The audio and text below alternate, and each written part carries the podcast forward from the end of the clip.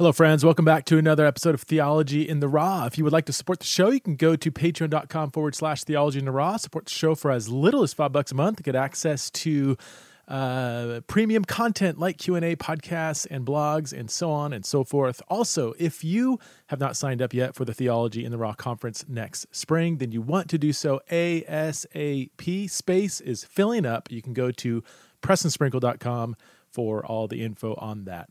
My guest today is my longtime and very good friend, Dr. Tim Gombis. Uh, Tim and I met shortly after he graduated from seminary. We, we, both went to the same seminary at different times, and then we both ended up in Scotland doing PhDs at different universities in Scotland, and then ended up at Cedarville University finally as colleagues. And he has just been a, a great friend over the years. He's an amazing scholar. He has a PhD in New Testament from St. Andrews University, has written a lot of books, including The Story of God, Commentary on Mark, and the recently released Power in Weakness, which is uh, the subject of much of our conversation. He's been a professor at Cedarville University and also at Grand Rapids Theological Seminary. So, uh, this is a long, long overdue conversation. Please welcome to the show for the first time the one and only Dr. Tim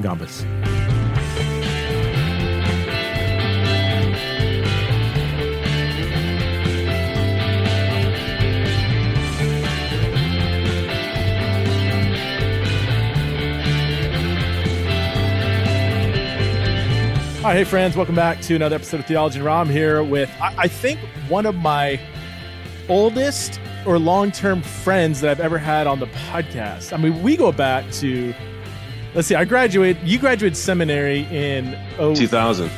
Oh, 2000?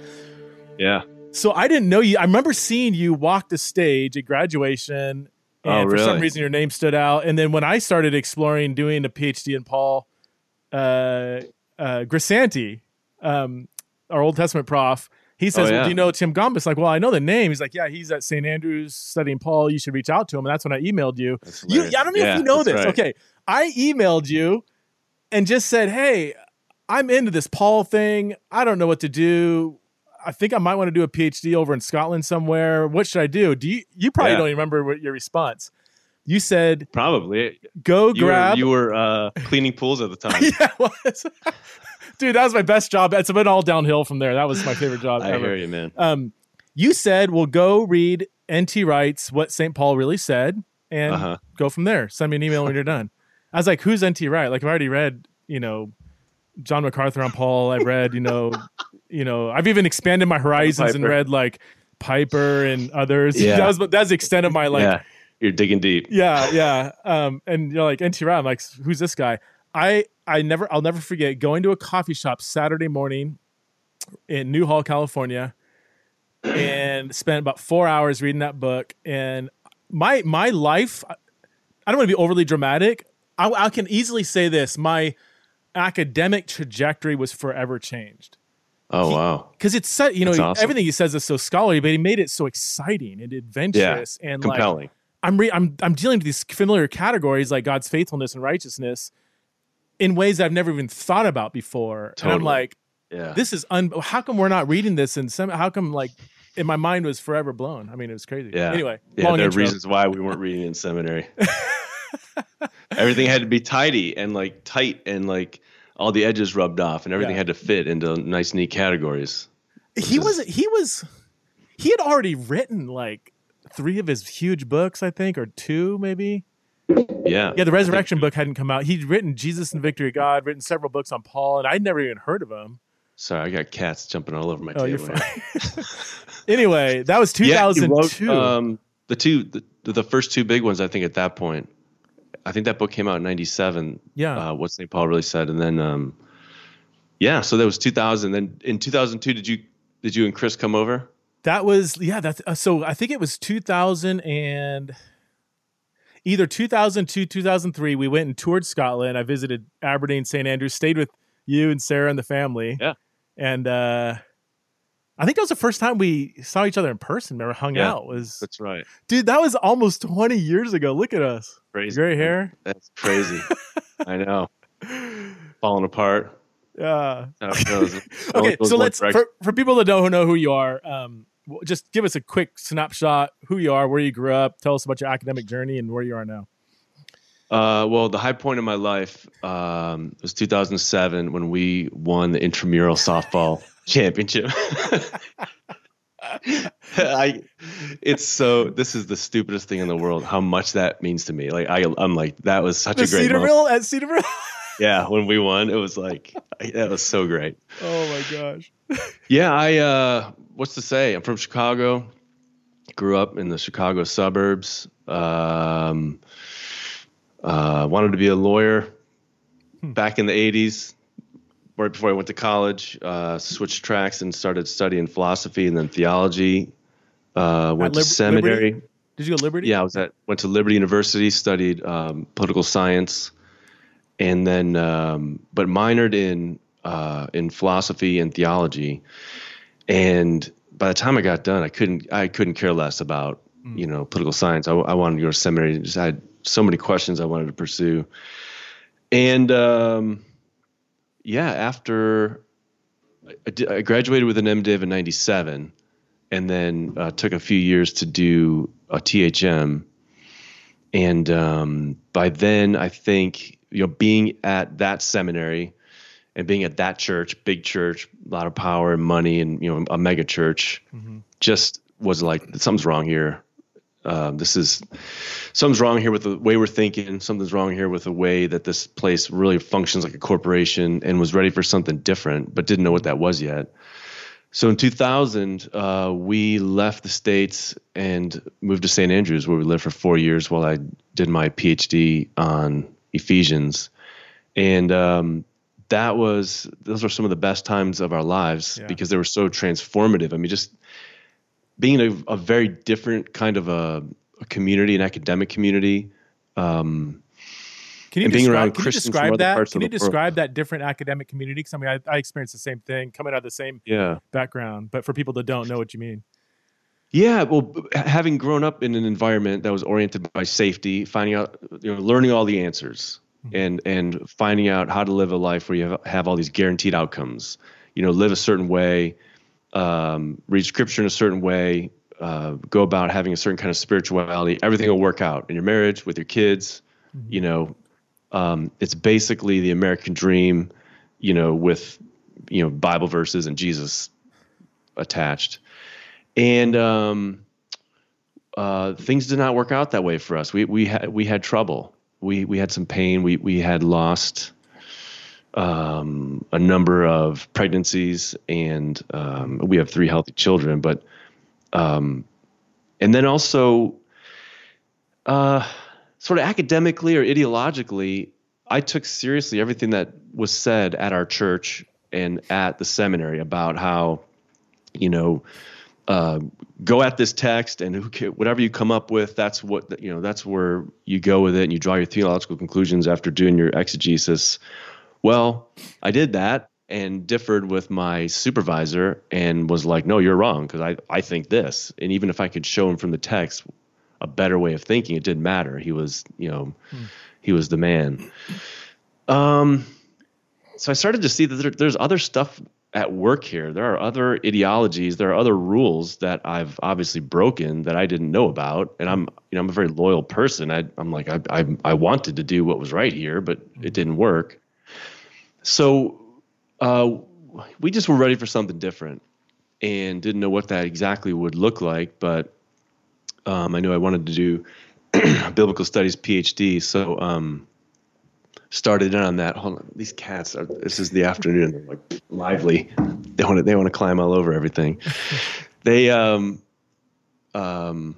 So that that environment at St. Andrews at the time was a really really rich um, theological studies um, group of people and then mm-hmm. biblical studies group of people mm-hmm. and uh, Christians Christians from all over the world from from different places in North America uh, from some from very different traditions than what I was used to and all you know seeking to be faithfully Christian and you know all my categories were sort of upset mm. and um, was introduced to just richer ways of thinking that it took me a while to get my head around and um, so that was four years of that. and our closest friends at the time um, all had um, real trouble. Uh, one guy went through liver failure. He had he had to have a liver transplant, and you know that was a crisis for their family. Another uh, couple had a stillborn child. You know, we all rallied um, to support and love them. Uh, we had lost uh, some pregnancies, and we felt the love of the community. Mm-hmm. Um, and so we formed rich friendships, and it wasn't it wasn't all academic or ideological. It was practical, relational, communal. And um, when we came back to the states in 2004, you know, we were we had had contact with something richer and deeper and profounder, and um, so yeah, that was transformative for for how I read Scripture and how I thought about God and how I thought about being Christian in the world. And um, mm-hmm. so yeah, I taught uh, for seven years at Cedarville University in, in Ohio, mm-hmm. And then for the last ten years, I taught at Grand Rapids Theological Seminary. Um, and yeah, so we still live here in Grand Rapids. Yeah. Written several books. Uh, your recent one is um, Power and Weakness Paul's Transformed Vision for Ministry, which I really want to get to. Um, well, I, and I don't want to go back and dig, but you're, you're, I don't know if you want to even talk about it, but your your THM Whatever. thesis.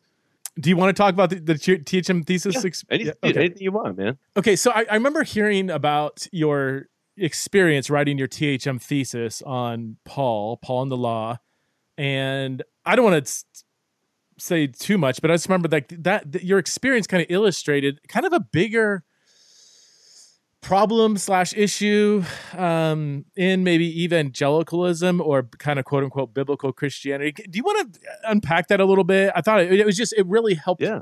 helped me. I mean, it was kind of disturbing, but it was also like helped me kind of see some stuff going on and and me wanting to not do that, to be faithful to the scriptures and yet not think that if I add up all the exegetical things, spit out the right answer, than that it, you know, like it's just more messy than that. Um, yeah, totally. So, what was your experience like writing your thesis? yeah, so I, um, w- when I started seminary in '94, I was in a Bible study uh, that was a bunch of like Reformed people, mm-hmm. Reformed Lutheran. I mean, they, I don't think they really knew what they were doing necessarily, except that they had had this kind of hard law gospel contrast sort of thing.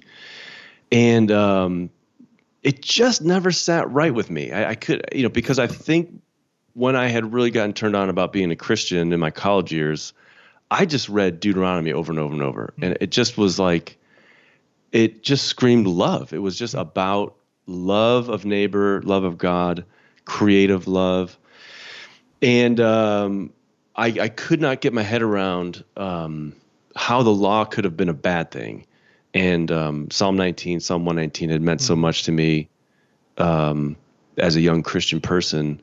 So I always had wanted to go to work on that. Like, how, how do I put that together biblically, theologically? Mm-hmm. And um, so one passage that I, I, just could never reconcile or get my head around was Galatians 3 10 to 14. Like, how, how does that work? Mm-hmm.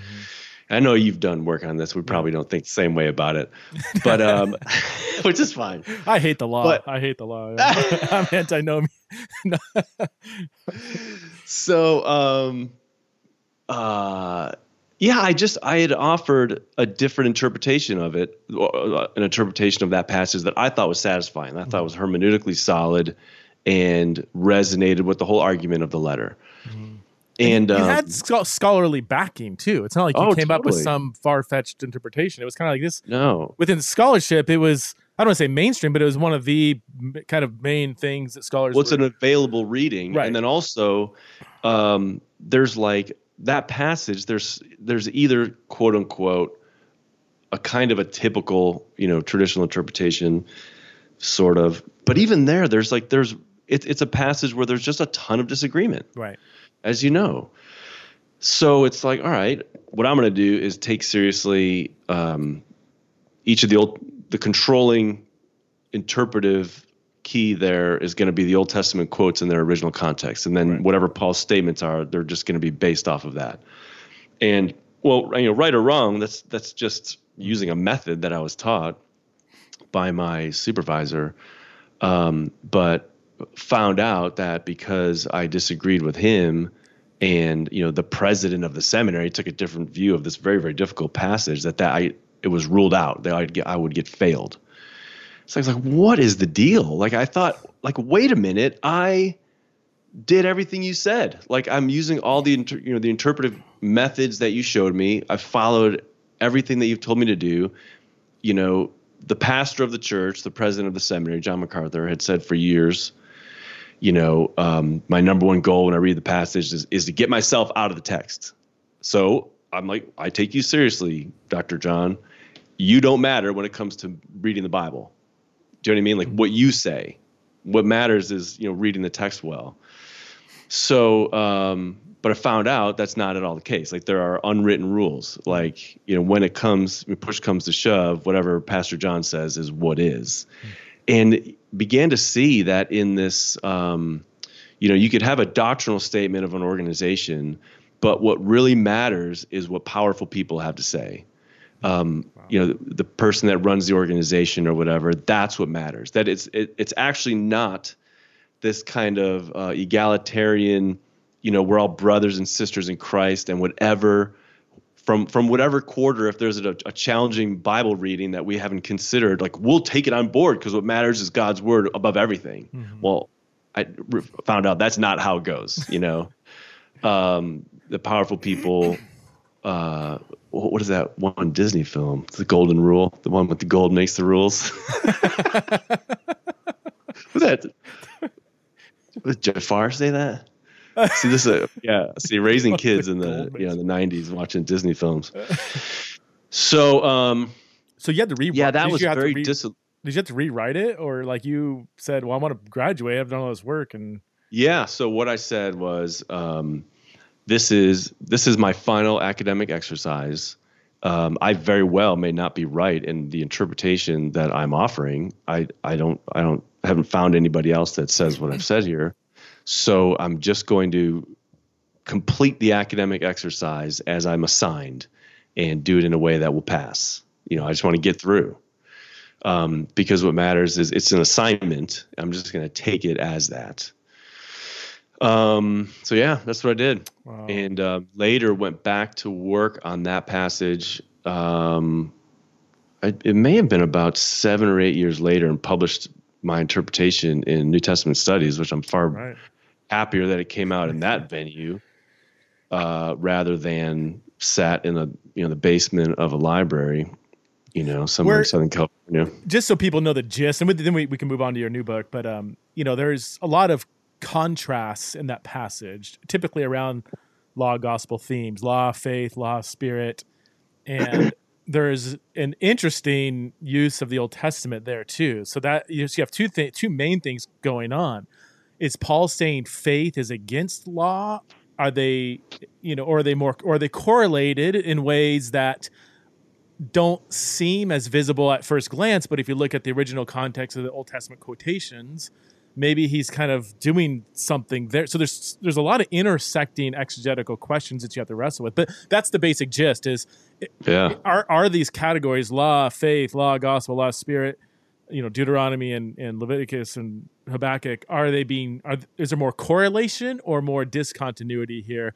And within that, I think I mean I would look at my dissertation, but 10, 12 different interpretive approaches. Yeah, totally. Like, it's not like there's like one or oh, two yeah. or three or five. There's like so many different takes on this passage. It is, I think, one. Yep. I think it was James Dunn said it's like one of the most, if not the most complex passages in all of Paul. So anyway, so just yeah. I mean, that just adds to the your story that to think there's one hands down clear cut if you don't take this view you're not being biblical interpretation is just i mean yeah. it's it's exegetically i think irresponsible if not naive really yeah and it shows up how any any interpretive community um, can sort of throw around that language like you're not being biblical or you are being biblical yeah. or you've got to be biblical all that means is what we've agreed to say the bible says you know, I mean, it's just that kind of language can be um, exploited. Um, yeah. yeah, it was a very interesting.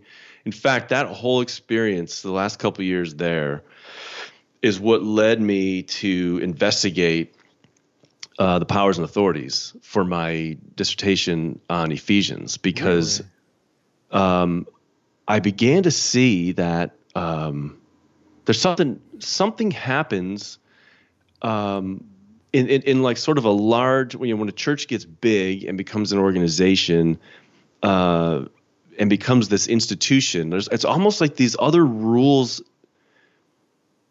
unintentionally sort of take over and like social dynamics take over so that a community that wants to do good ends up uh, fostering injustice or ends up chewing people up or ends up like bringing about uh, situations that are painful. Hmm. Um, I mean, I saw staff pastors being mistreated there. I, there was a lot of there was a lot of bad things that I had seen. And I just thought this is something's something's messed up here. Mm-hmm. There so anyway, um, hmm. when I did my dissertation on Ephesians and looking at the powers and authorities, there are some theorists, like people like Marva Dawn, mm-hmm. um, that will talk a lot about institutional life and about how in Marva Dawn's book, um, Powers, Weakness, and the Tabernacle of God, she talks about how churches can become powers um, and end up fostering wow. oppression rather than human flourishing, which is really interesting. Wow. But that's wow. that's when I started to see it. Like something's messed up here. Yeah. What yeah. is it? You know. Wow.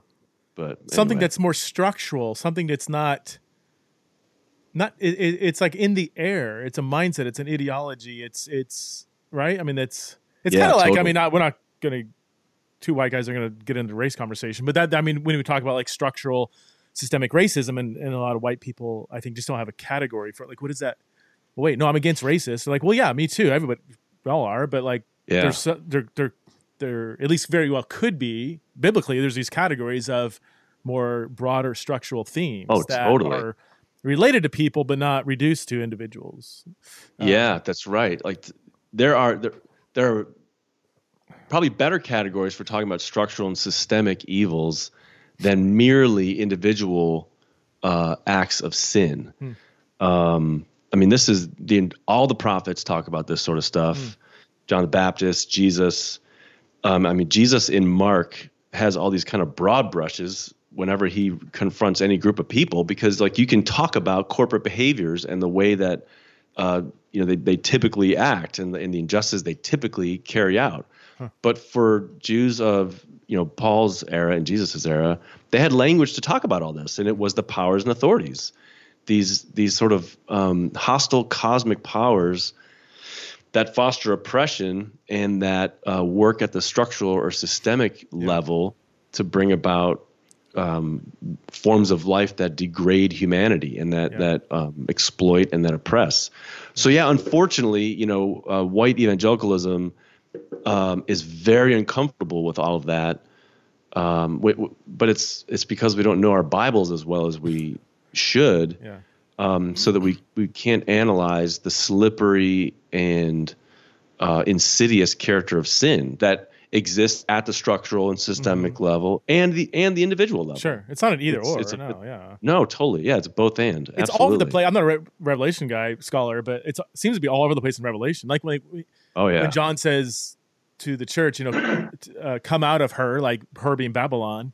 He's not saying yeah. like geographically move outside of the Roman Empire. He's yeah. saying come out of the way of the Babylonian totally. way of life, right? The system, and even yep. there in that context, I think it's the economic system. It's that's built on injustice and um, don't participate in that system, which is but I mean, really threatening. it's really it's, it's, very uncomfortable as a privileged, oh, very man. comfortable middle class person to read the New Testament. I mean, and you know, especially Revelation.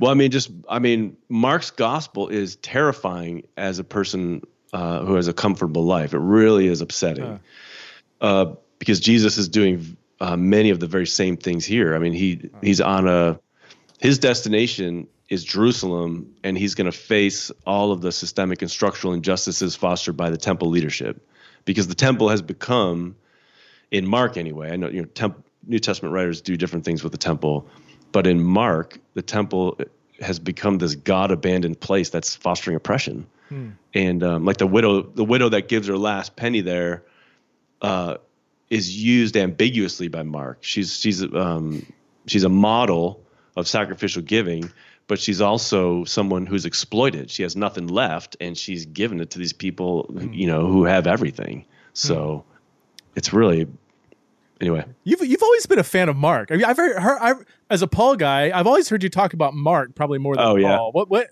what do you like about Mark, the Gospel Mark? Um, when I was in St. Andrews, uh, I had a friend. Uh, my Gospels education in seminary was was really awful. It um, gotta get this cat. These cats. How many cats do you have? I haven't seen a single cat. These two twin boys. They're lurking Oh. right behind my computer here. Um, the uh, when I was in St. Andrews, I had a friend who had done Mark, and I just had no clue about how to handle the Gospels because in seminary it was like all you do with the Gospels is take pericope by pericope and establish its historical reliability. And And like, well, why would I do this? Is boring. I, I hate this. Um, but he introduced me to a literary way of reading uh, the Gospels, and we just we worked through Mark a bunch, and it was so compelling and revolutionary to me. I it just blew my mind. And um, and then I guess it was maybe ten years ago, uh, I got invited to do the Mark volume for the Story of God commentary series that um, took me a lot longer than I thought it would. But I that was like my gospels education that I never had. I wanted to just read a ton on narrative, read a ton on uh, how the gospel are at work. And um, so yeah, spent about seven years in Mark, and I just couldn't get enough of it. It was so thrilling, but it's it is utterly it it tore me up. Like it really just eviscerated me. What what's happening there is really frightening. Um, with Jesus, you know, basically um, highlighting how you know the disciples are completely negatively portrayed in Mark. They get everything wrong, and of course, the Pharisees and Sadducees are completely unjust.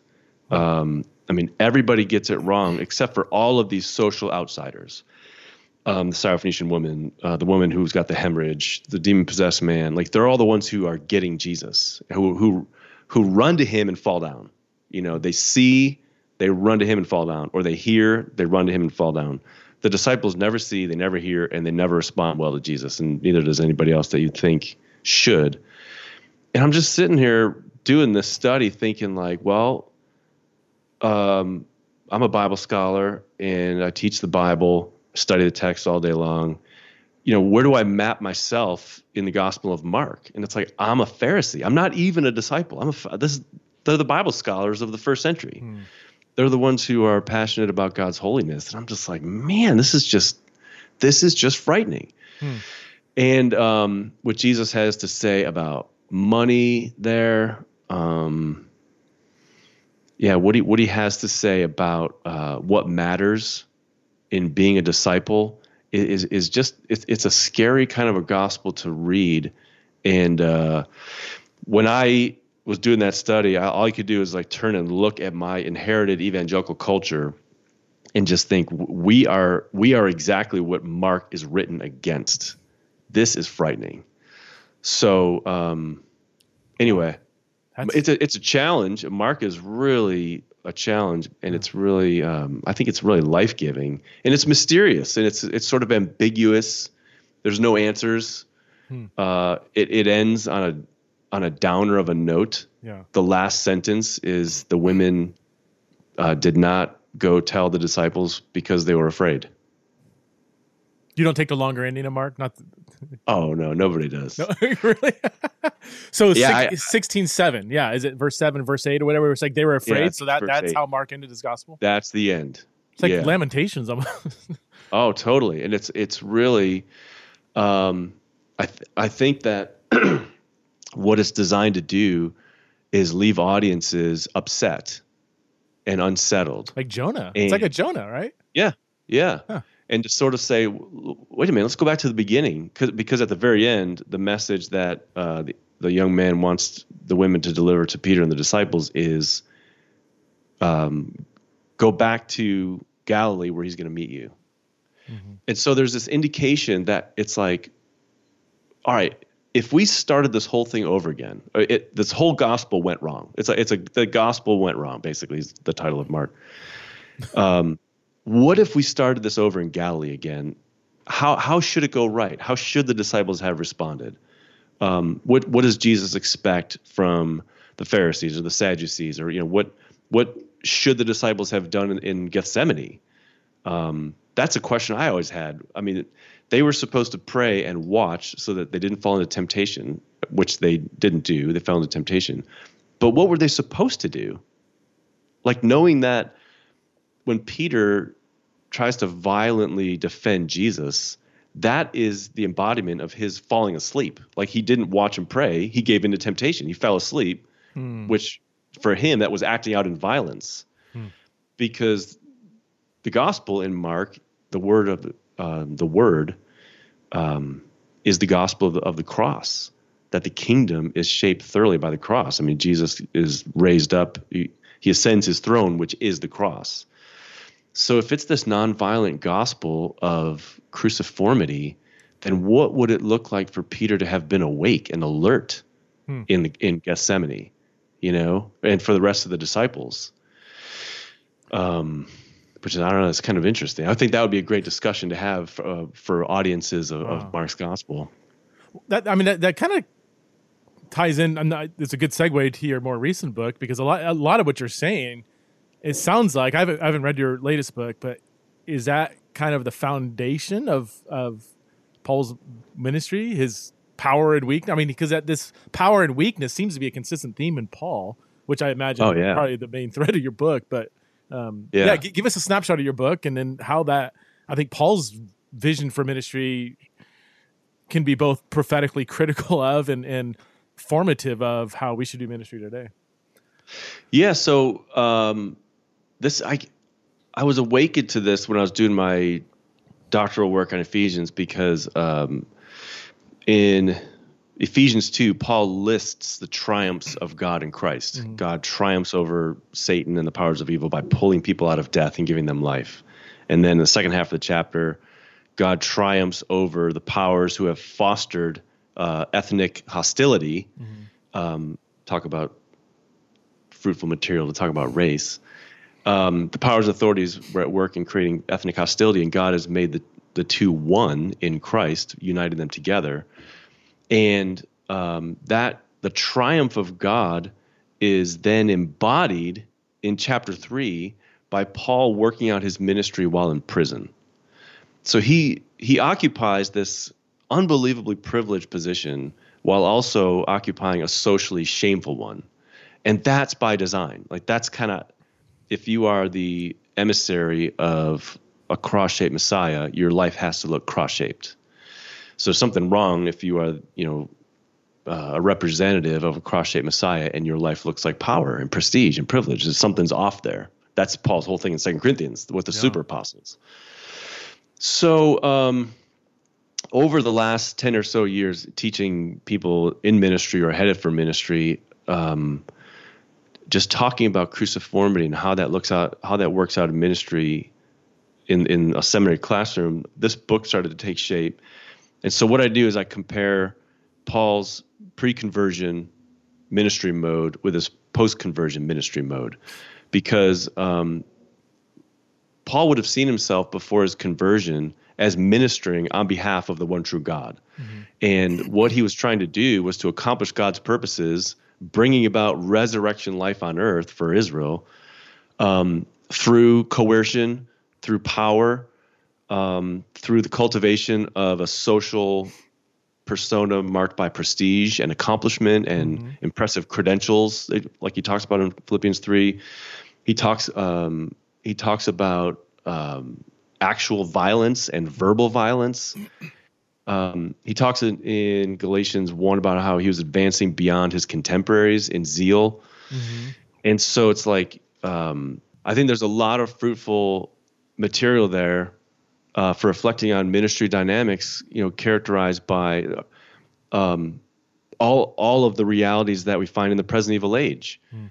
Um, you know, power, prestige, uh, self advancement, self protection, um, you know, platform building, mm-hmm. uh, credential accumulation, uh, I mean, yeah, there's there's all kinds of ways in which kind of American ideologies have overtaken and swallowed up and reconfigured pastoral ministry. Hmm.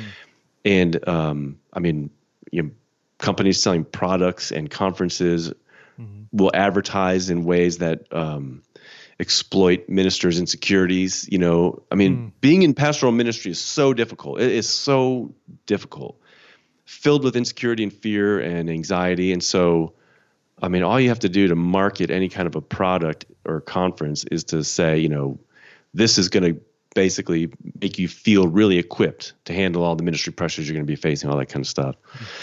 And you can prey on pastoral anxieties all day long, make make a lot of money, which I'm people are doing.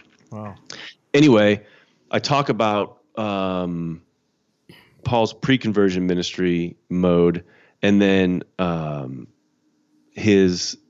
I, I sort of imagine so people have done this over the generations. Stan Porter wrote a book on this, which I, I don't know if anybody else couldn't have gotten could have gotten a whole book out of it. But just the question: Did did Paul ever meet Jesus? You know, during his earthly ministry, and um, if you imagine that Paul knew anything about Jesus, uh, certainly when Jesus died, his opinion about Jesus was that he was a sinner and that God had cursed him because he hung on a tree. Mm-hmm. And um, so Paul goes about serving the God of Israel by trying to stamp out the Jesus movement because the more the Jesus movement grows, the greater the number of sinners in Israel and the hmm. less likely the God of Israel is going to, you know, redeem Israel or rescue them from their oppression. And so Jesus is the sinner, and everybody attached to him are sinners. So when he sees Jesus exalted to the right hand of the heavenly throne, uh, and, and resurrected and exalted and vindicated by God, um, it's it's hard to even imagine the revolutions that would have that Paul would have gone through in his mind. Mm. Like this person is a, an accursed sinner, and God has vindicated him. And um, resurrection has actually happened to this one person, whereas I thought it was going to work out, you know, nationwide with with Israel and creation wide. So, um, if God vindicates and pours out resurrection on this person whose life was shaped by the cross, uh, that has to radically reshape Paul's ministry style. It, it, his ministry has to be shaped by the cross, and he has to himself become a sinner. Um, you know, not to go out and start sinning, but that's his self identity now. I am the one who's far from God. You know, I'm the one who's an outsider, and God has welcomed me. Mm. So that that changes the way that you minister. That yeah. you're you're not the one who has all the answers or all the power or all the, you know, you're not the one that has God and you dole him out. Mm um, you, you are standing alongside others as we are all together welcomed mm-hmm. by God in Christ. It's fascinating. We, we often think of like Paul's conversion, and I think that, in, in you know, in Paul's circles, that's debated whether that's even the right language, you know. Mm-hmm. um, but we often think like he's this like, like when we th- when we say conversion, it's like yeah, my neighbor was a pagan and was an atheist, and he got converted to Jesus, and now he's religious, you know. And and yeah, so when we talk about Paul's conversion, we almost have that kind of way of thinking, but it's almost like he's you can almost put put him in the context of like a believer. yeah. Who like meets Jesus and realizes his whole religious worldview was wrong. Yeah, totally. It'd be like any yeah, so, like an evangelical meeting Jesus and then yeah. Jesus saying, Wait, you think my Bible you think the Bible's inerrant? You think like I'm God, like Trinity? What the heck's like it would almost be like what what like my whole religious existence yeah. was wrong. Not my religious existence not my yes. you know pagan totally. existence or something. Yeah it's not all about power. It's not yeah. all about the culture war. It's not all right. about you know pulling the levers of the republican party. It's not about that at all.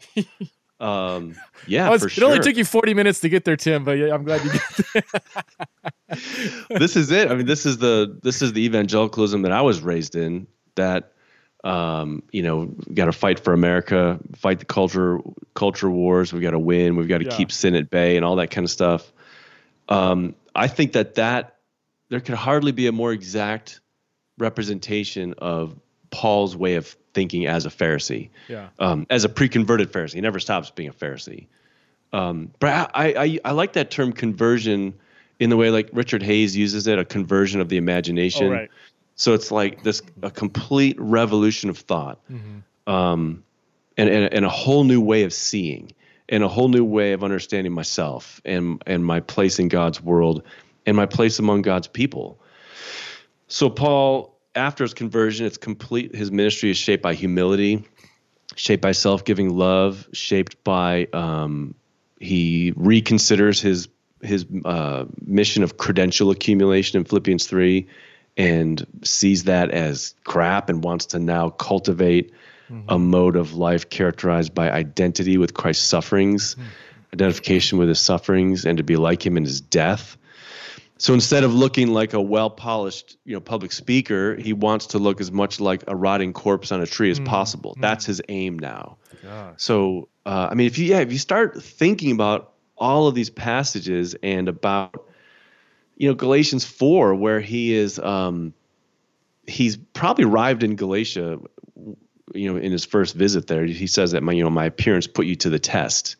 So he probably was just beaten up Right. before his arrival there, and and probably had like you know looked horrible. yeah. Um, so it's like this is how this is his ministry mode, and how how does all of that challenge our well polished evangelical, um, you know, American celebrified way of doing all of this? Hmm. You know, so I try to Yeah. do that in the book and try to meditate on that. And admittedly, it's like I'll I need to say this. Um, the book is written from the perspective of a white man Yeah. because you know evangelical Christianity and American Christianity has centered white men, Mm-hmm. and so the way that we need to be shaped by the cross, I think, is to is to see ourselves as decentered, and so that we can then come alongside of all the people that have been on the margins the whole time, Mm-hmm. because the word of the cross, in my opinion, to women, to people of color.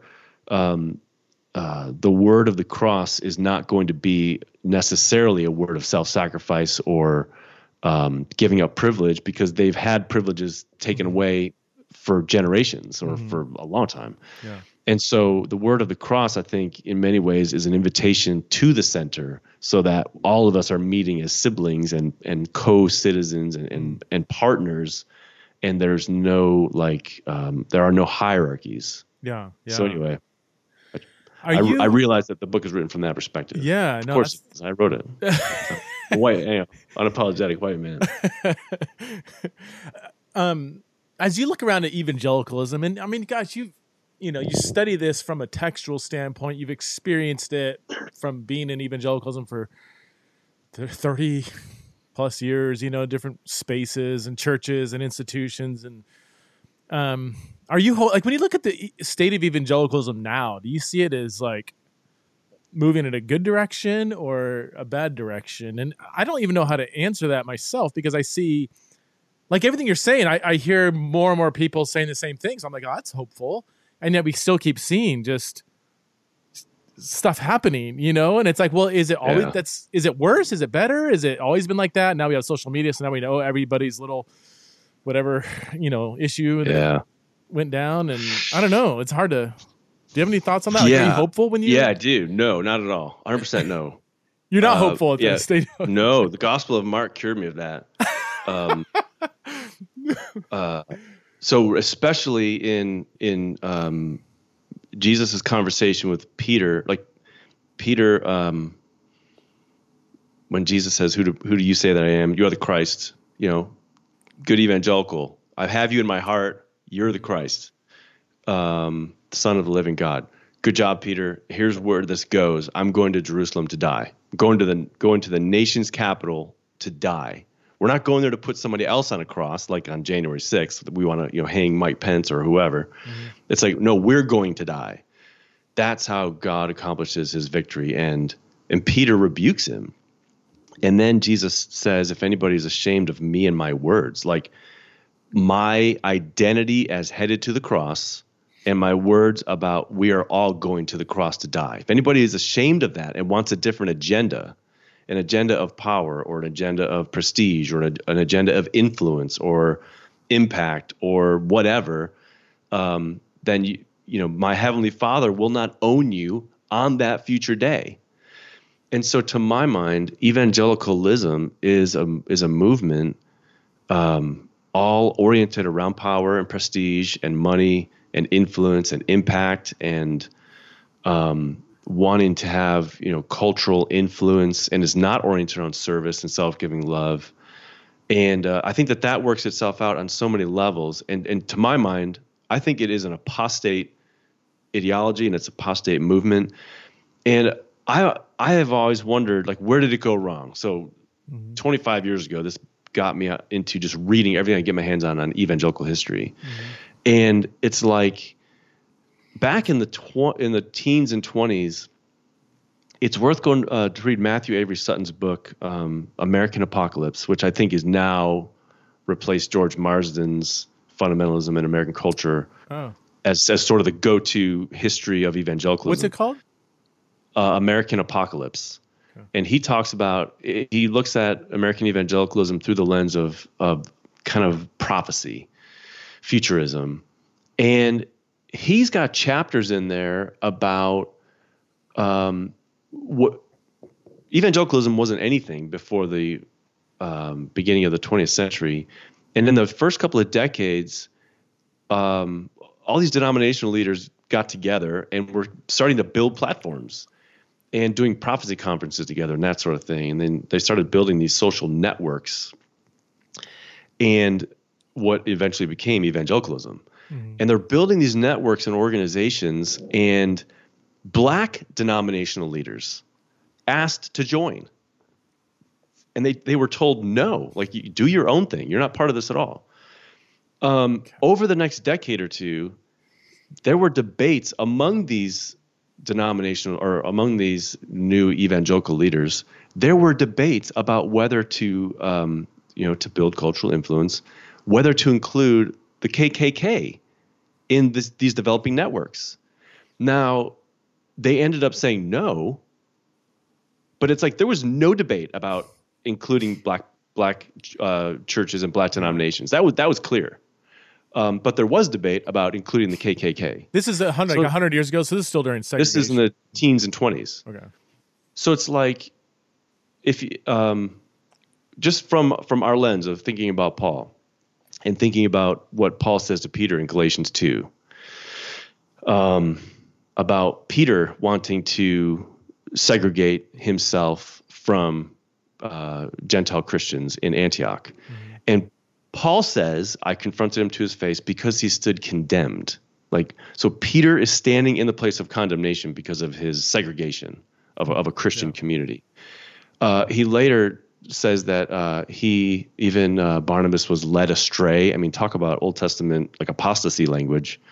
He was led astray into hypocrisy, and um, shoot, there's one other phrase that's used. So this is all judgment language. Mm-hmm. Um, to me, it's like evangelical culture was created from the beginning to be a white culture and a non-black culture. Hmm.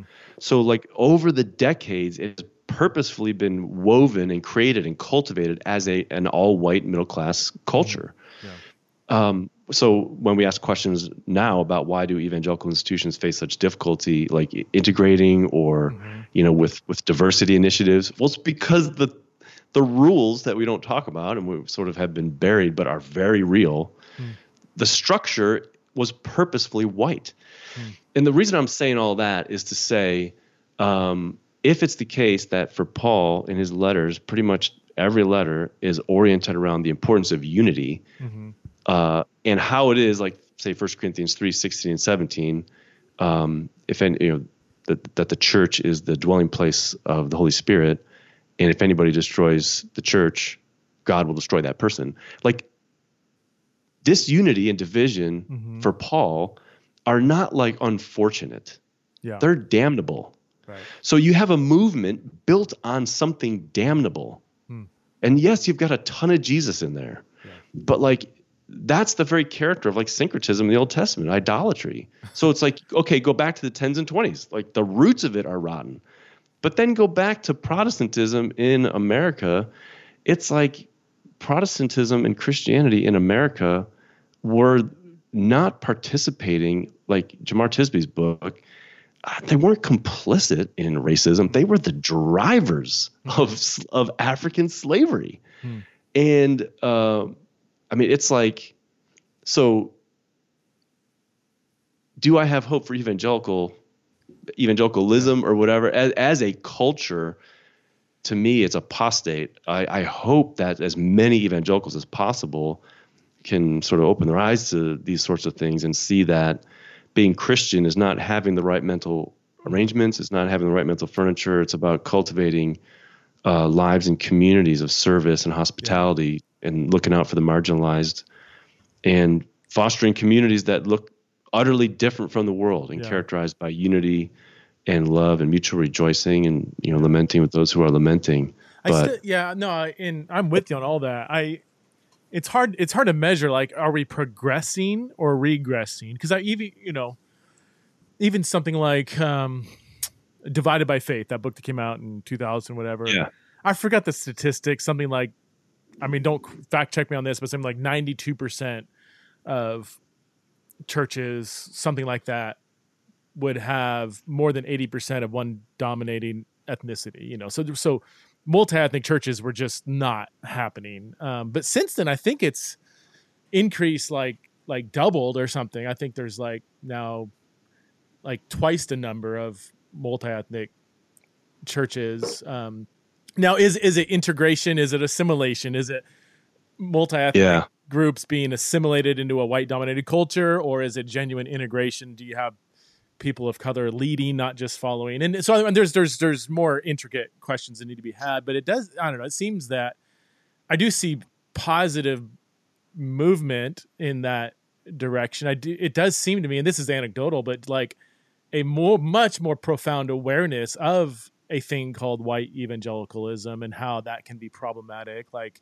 whereas 20 years ago when no one even i don't know like we didn't even have the conversation so i, I don't know like it, could a case be made that things are progressing in or even like the the popular i mean the popularity of the rise and fall of mars hill you know where so many people are like that's that kind of Something's model wrong. is wrong. Like this is problematic. Yeah. Let's let's not do this again. And it's still happening. Obviously, probably maybe that's power and platform might still be the majority, but it's I don't know. Is it wrong to say like there is a greater awareness and at least a desire to kind of change that? Or I think I am just thinking out loud anecdotally. Really, yeah. so I don't know. Maybe it's I don't know. Um, the questions I have when it comes to all of that are like what like uh if you say something like, you know, isn't it changing for us or aren't we changing? Aren't we getting better? I I always think about like who's the we? Like if if I'm part of an evangelical church here, which so many of them are non-denominational, mm-hmm. what do I have in common with some evangelical church in Wisconsin? I mean, are we part of the same thing? What mm-hmm. unites us? The fact that at the church we get the same catalogs for, you know, evangelical products like it's it's really evangelicalism. Kristin Du Mez makes this point in her book, which I thought was brilliant. Hmm. Um, it's it's a marketing demographic is all it is. It's not it's not a um, there's nothing else that unites it except a bunch of friendships of leaders that have kind of shared platforms and um, um, constituencies so that they can you know set have mail sent out and solicitations for money. You would you wouldn't have I, common belief as as some kind of some kind of um, glue that holds the thing together. I'm not sure what that is really. Like, so what is evangelical theology? Like, ever since this, when evangelicalism started to coalesce, and this is what all the leaders of Fuller were writing books about. What is evangelicalism? Right, yeah. What is evangelical theology? And um, is it an, is it everybody who believes in inerrancy? And so once that was kind of settled on in the 70s and 80s, they had conferences that argued about what that even meant for 10 years. So it's like, right, yeah.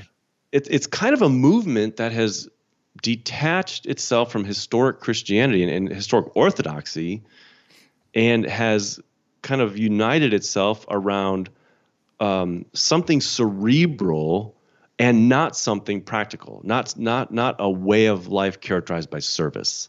Yeah. And I think I think that uh, evangelicalism needs to be that way. It needs to be cerebral and intellectual, so that it is so that it overlooks and does not notice its social injustices.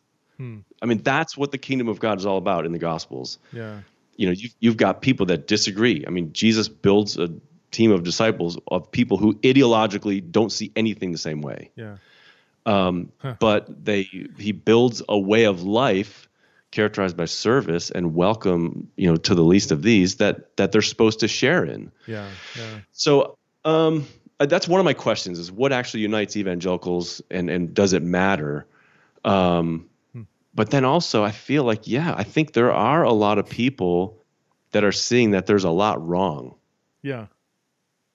So Yeah. it's you know it's Yeah. like that that's good. It's like, hey hey y'all, there are idols. We're in this these temples that are laced with idols, and it's like, well, I mean, not, you know, half the people want to fight to not do anything about it, and half the people are like, oh, let's do something about it. So it's like I feel like that's kind of where we're stuck. I think- like the I think- syncretistic way of life. Yeah, I think I'm. I have. I. I think I will always have a very skewed anecdotal perspective on this, whatever this thing of evangelicalism is, because you know I travel a lot, speak at a lot of churches and stuff, and but that's confirmation. Like the people that are inviting me in hear me talk like this. You know, they they Yeah. I, I so I'm experiencing churches that are you know they may be big churches, small churches, whatever, Trying. but they're they're super humble leaders. They're hyper generous. They're they're serving the poor. They're you know they're That's great. built into the mission of the church is reaching the marginalized and stuff. But that's so I I could have a jaded perspective that like, oh wow, this is like the bulk of evangelicalism. But people remind me like, well, no, you're you have a very small niche or niche Yeah. that isn't the norm. Um, because by definition, if they're inviting you in, then they're probably wanting something a little bit not that. You know, I don't know. yeah. um, Totally. like I was just at a couple like hu- like huge, well, yeah, pretty big mega churches that were charismatic, you know, and and of course if they you know kick in worship service, you know, like just you know, but man, yeah, talking to all the leaders, I mean, these are just some of the most humble, Christ-like, servant, people-oriented, doing amazing. There's one church was doing more in the community than all the NGOs combined in terms of like caring for the poor and like reaching out to the marginalized Yeah. and That's fantastic. even during the BLM riots and stuff like they were like stepping in in really like great great ways sorry BLM protests I know saying riots is I don't whatever I don't want to touch on um but yeah, yeah I mean during the last couple of years with all the upheaval like they're you know just created great space anyway I, so it's it's hard because there's there's I wonder. there's exceptions I- to the norm the norm I and think I, I typically experience the exceptions and so my viewpoint sometimes can be clouded like and i don't i don't Yeah. know if i've ever experienced for like i get emails almost every day from people that experience like serious spiritual abuse. And they would describe like their pastoral leadership whatever. I'm like i, I literally have never firsthand experienced that. And i Yeah. people tell me like how their pastor acts or That's whatever or what happened. And like i'm like that that's so sorry. Like that's i've been spared from a lot of that. Or i've been ignorant Yeah. to it. Maybe it has maybe i'm just too busy reading books and i don't see what's going Yeah, on oh, yeah. There's a well, I, I would I wonder because I um I know some churches locally that have a real desire to have a, a different way of of being, yeah and um I, I've um, talked with their staffs, talked with their pastors. I mean, it's really exciting, you know, Yeah. for me. It's like I go visit. We do um, do like maybe two Sundays, you know, pop back out. It's not my church, but I I'm at part of a different church. Um, but I my questions are all right. What does it look like? What does that actually look like if I were there for two years? What what I and and, and yeah how are they actually doing consistently? And then you know what's the what's their reputation among other churches in town? Are they are they partners? Are they paternalistic? I, I don't know. I mean, I'm not trying to intentionally be cynical. Um, I just think it's it's easy to sort of pop in different places and see the passion. They want to know, yeah um, but do ha, I don't know. Sometimes I wonder if America has robbed us of the perseverance to actually think we want to do this, and what we're thinking is a 60 year project. Like we're thinking a multi generation Yeah. involvement in the city.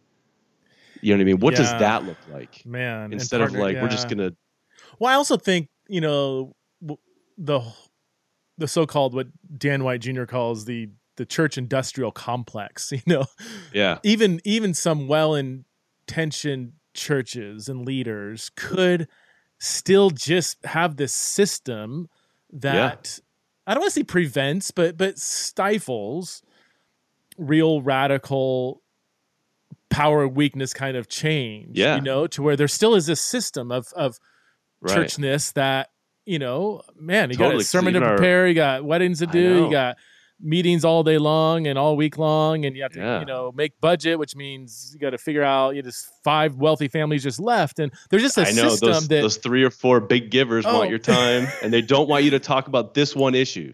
Right, right. Yeah. So you know that if you talk about that one issue, you know that giving is going to go down. I mean, all this stuff comes into play. It's really hard. yeah, yeah. But I, I, I feel like yeah, there are isolated incidences around this country where people are being genuinely church completely, completely, yeah. totally.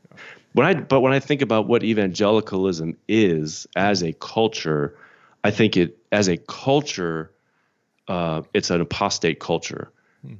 But this or that church can be a faithful body of people like like as an idio- as an ideology as a as sort of a trans local way of of of being. It's it's actually been created by marketers and by people wanting to uh, to sell something and to uh, increase in their social power. Mhm. like that was the goal from the beginning in the 10s and 20s so it's like all of those are anti-cross. Like that that's just not how it works. What's, so if you're going to actually be a faithful community, I think you have to sort of recognize the ideologies and idolatries inherent in evangelicalism Mhm. and leave those behind to be truly Christian. which could can you name? I mean, you've kind of touched on so platform building, power control. I mean, money. Like, or can you get really concrete on what are Yeah. some of the what are the pillars of an evangel? Uh, what are the pillars of the evangelical apostate culture in your opinion? the the evangelical industrial complex. The uh, well, I think uh, first of all it would be whiteness. I would say um, because that was intentional from the beginning, um, and all that goes along with whiteness. I, I do want to because I know that's a, that is a controversial way of naming a con. I don't think the concept is controversial. It is what it is, but maybe, um, Like, what is it? yeah, and, and is calling the that whiteness helpful. Um, I often think of because I, I, I we all, I think we all know what that is, like whiteness and white evangelicalism. But then when somebody is an individual who's not white, who's part of that, we, what does that leave them? Rather than an Yeah, independent, so- an independent thinker of with ind- individual agency, now they're like, well, they're not Sure. really a person of color, or they're actually, and like then we start down a weird road of like Yeah. Well, I, patern- I think my, but the way I think about it, I think it's really important to name. And what I mean is is just the the lens that was sort of uh, that kind of came over the world as Willie Jennings tells the story in the Christian imagination, like in Yeah. the you know 14th century, uh, with the colonial project, Sure. where uh, over the next several hundred years, the European male was seen as the center of civilization, the, the, the highest point of civilization. And everybody with darker skin, progressively down to people who were uh, black Africans, um, was increasingly less than uh, in value to you know the white European. So that that way of seeing and the, that ideology and its its its social practices and the arrangement of things in places and cities and towns um, that that's a whole reality that, that has to be named. Sure, Not that white people are wrong or whatever, um, but uh, and this is where the powers and authorities are very helpful yeah, uh, there, there's been a there's been a structural reality that we have inherited. No one currently living like voted for it. Like it's it's Right. not our fault. Like we chose it. It's like it's been given to us, and our lives have been situated according to it. yeah, So it's like, and and that has that has an ideological structural component to it. So that hasn't um, been di- dismantled because like when like what was going on 100 years ago like with people saying no black people you're not invited kkk let's talk about it. there's not a single listener on the podcast that's like oh yeah that's awesome like I, you know like nobody Right, yeah. today sure 99% of people today would think that's appalling um right. and, and that's that's the ball that's always a pushback. But I what I hear you and I had Willie on last month, and we, you know we talked about this, and it. But well, I don't want to put your words in your mouth, but here's what I hear you saying. Let me get your feedback that, that it's so built into the system and that system hasn't been completely dismantled to where even if individuals wouldn't agree with that 100 years ago they'd be appalled there's still stuff in the system that is Totally. hard to recognize and it needs to be completely dismantled Yeah, it's hard for white people to recognize. yeah um No, I'm serious. We don't see it because Totally. it, it, it doesn't. We kind of go with the flow of it, but but people who are other, they feel it and they sense it and they know it. You know. Right. So I'll, I'll give you an example. Uh, the way that um, the, the con- here are the consequences of a hundred years of evan- of evangelicalism being white. The way that evangelicals did theology was completely intellectual and and uh, cognitive and abstract, completely so that and here's here's how we've ended up with churches that abuse we can have churches i mean think about how evangelical it is to say this. Yes um, fill in the blank here. X popular white male figure is a jerk um, y- you know uses denunciatory language that would be unchristlike um, has abusive patterns of leadership um, is pugilistic in ways that violate everything Paul says in the pastorals, but he's got solid theology. So it's like, yeah do you know what I'm saying? Like that, the way that evangelical theology has been done over the last hundred years has been entirely divorced from social practice of, of love and justice and kindness and you know truth speaking and generosity because so that is that is a result of whiteness do, um, do you think people had to they had to cultivate a theology coming out of slavery. that Um, you had to have a theology that allowed you to be orthodox and faithfully Christian and be freed to not love your neighbor. You can enslave your neighbor Mm-hmm. and still be a faithful Christian. So you had to Hmm. Americans had to come up with a theology that allowed for that. And that theology has kind of come home to roost in evangelical the evangelical ideological structure. Yeah. Is is that I guess my and it is a just genuine question like do do white evangelical men have the corner market on abusing power. And here's I don't know like I and and not that that's not a common human problem but maybe it's just built into the the white evangelical system more than is it? I mean I don't know. I would have to ask my a dozen or so black brothers and sisters and say do, do black dominating churches black dominant churches not struggle with this nearly as much as white churches? The the quest for a platform for power for not serving the lowly whoever that is social hierarchy and all these things um i don't know Yeah, in many I, ways. i'm not the one to you know, even answer that i don't know it's a it's a it's a Well, competition, uh, you know, destructive competition and the desire to have ascendancy over others and all of that. That's that's a human it, Right. human problem. It's just that in evangelical culture, who are all the power players? Who are the presidents of institutions? Yeah. Who are the megachurch pastors?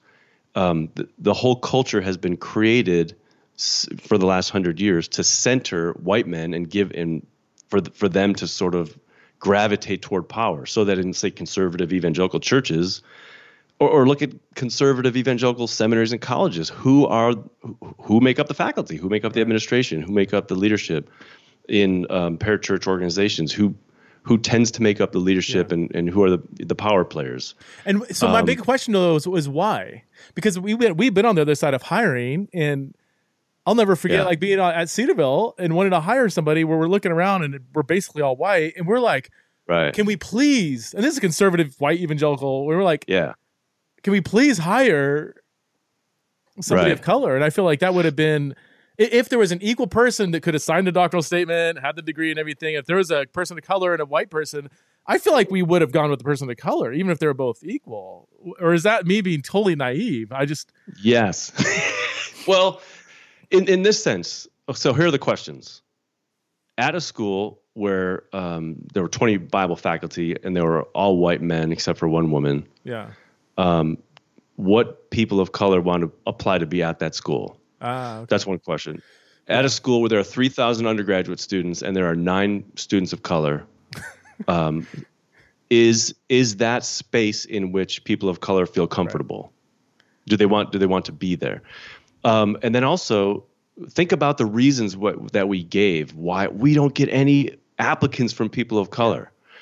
okay, Why? let's look at our doctrinal statement Right, right, yeah, yeah, and um, compare that to the doctrinal statement of most uh, historic black churches right. that have an ethos uh, because they were sort of um, excluded from evangelicalism.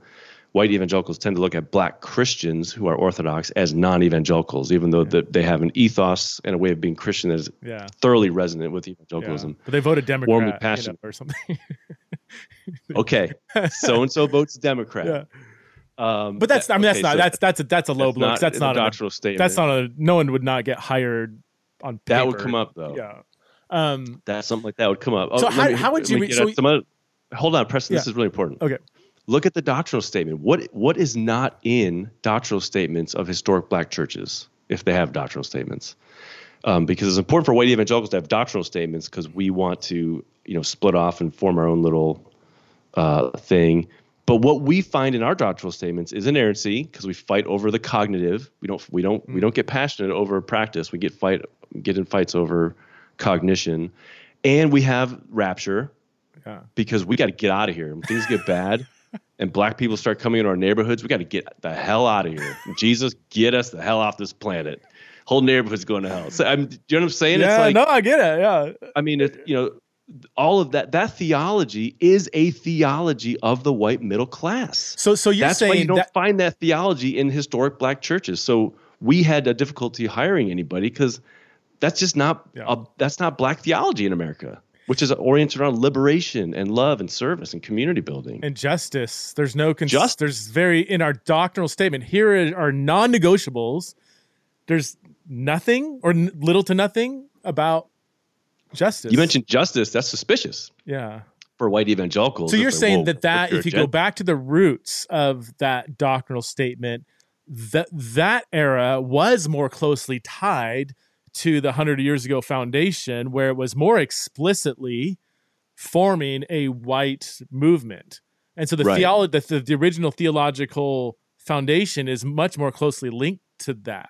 Yes, th- it's, th- that's that was the cultural birth of it, and the theology flowed from it. The theology basically reinforced it. Theology and culture go together; they're Mhm. mutually reinforcing. So, um, yeah, you cannot have a place for justice. Why? Because we we don't want that. Hmm. We don't we don't want to talk about all that. Um, whereas black churches want to talk about the systems of injustice that affect their communities. Right. So I'm just saying that these are some of the elements of whiteness. Right. No, Um, it's a it's a way. It's it's it's not a person. It's a corporate. It, it's a it's one, it's from the powers and authorities. It's it's an ideology that has affected us all. It's the way we see the world. Um, there are definite differences between um, how evangelical theology is done and how black theology is done yeah. and we we faced this in the seminary. We faced it at a place, you know, like Cedarville, where we taught, um, where theology was categories. Yeah. You know, yeah. theology was here are the facts, here are all the facts, because this is all cognition. yeah. Um, whereas that's simply not how Black theology is done. I remember reading um oh Ja- James Cone, The Cross and the Lynching Tree. It's a profound, profound book. Um and yeah, it's just it's it's a for lack of better I mean it's it's just a different like that those categories and just the way of going about doing theology, it's just it's it's methodologically different and yet it's still very sound theology. Well, some people don't, you know, whatever. I thought it was brilliant. Um uh yeah you- Well, those are the questions. What is what what is sound is theology? sound theology i mean yeah th- there like like you know going back to the black theology done 100 years ago was inseparable from uh lynchings in the south because that was a in, you know, Totally. uh, it was a, it was such a visible replication of the cross of Christ, you know. That's And- right. And it was And hard to even read the. Gospels without thinking of lynchings. Whereas that category, obviously, we, we don't even what, what's a lynching? Like we don't have. That's not. It's not a category, Seriously. a symbol that we are latching onto as kind of a source of theological reflection. Um, But see, this is so. Anyway, back to the, the question about uh, evangelicals needing to awaken to whiteness.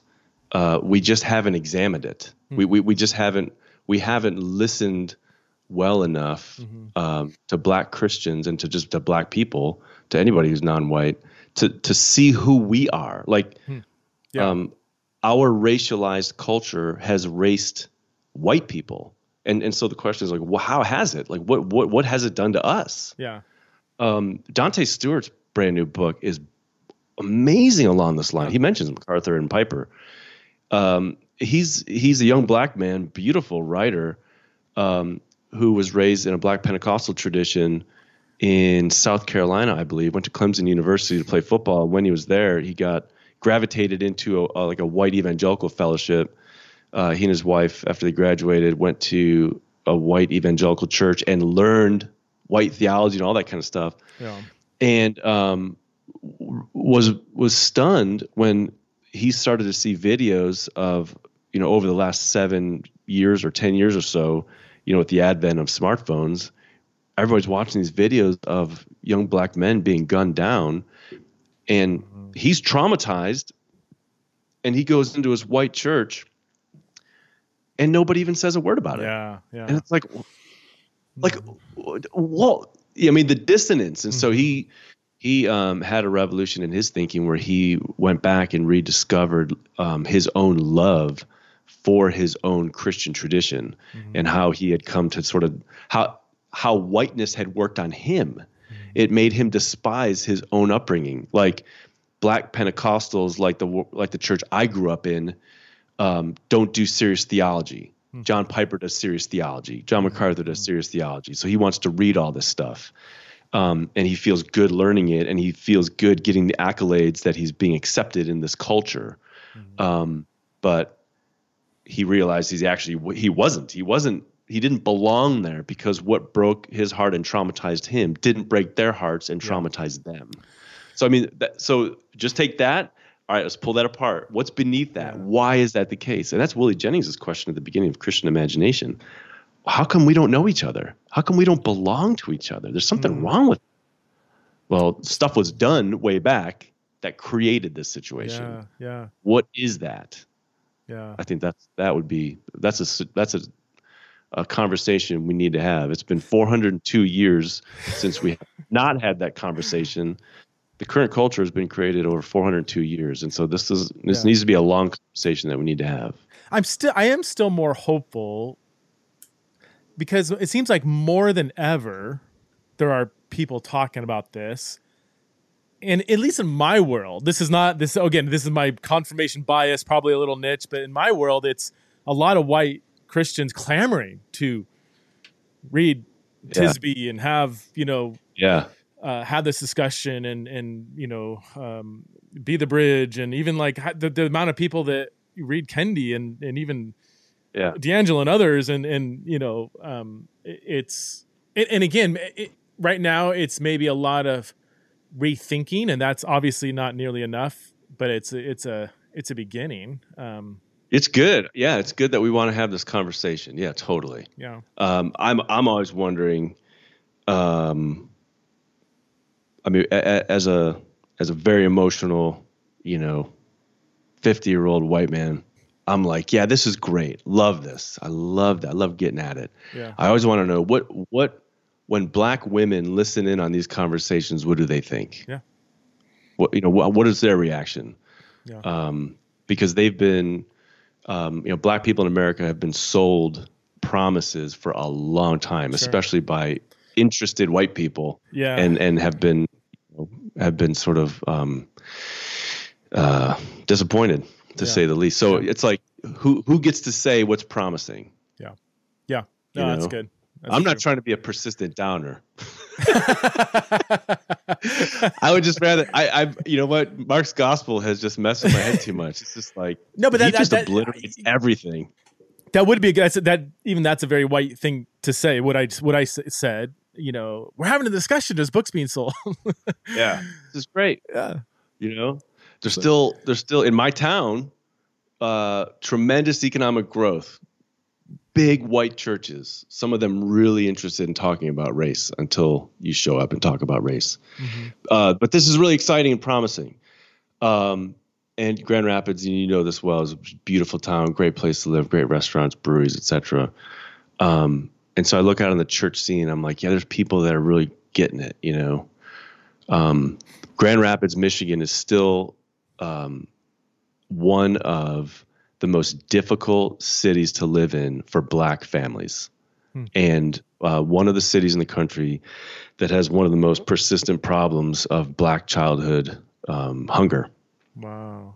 So it's like there are a lot of white churches really pumped, but it's like, is that how is that changing those structural realities and there, those real those realities on the ground for you know hungry children? Mm-hmm. You know, there's more white money in that city than any other white yeah. Christian money in, in Grand Rapids than probably oh totally man. anywhere. And else. that's uh, yeah, and, and so get back to it. You know, what are the elements of evangelical culture that are problematic? Money, power, um, influence, prestige, and it's like I think we want to share platforms, but do we want to share power? Yeah. We want we want to share our pulpits, but do we want to share power? And that's that's where things get a little bit dicey. And and will we sacrifice our social standing and our power to advocate, mm-hmm. say citywide, yeah. um, for for for concrete justice? Those are I think that's where all this comes down.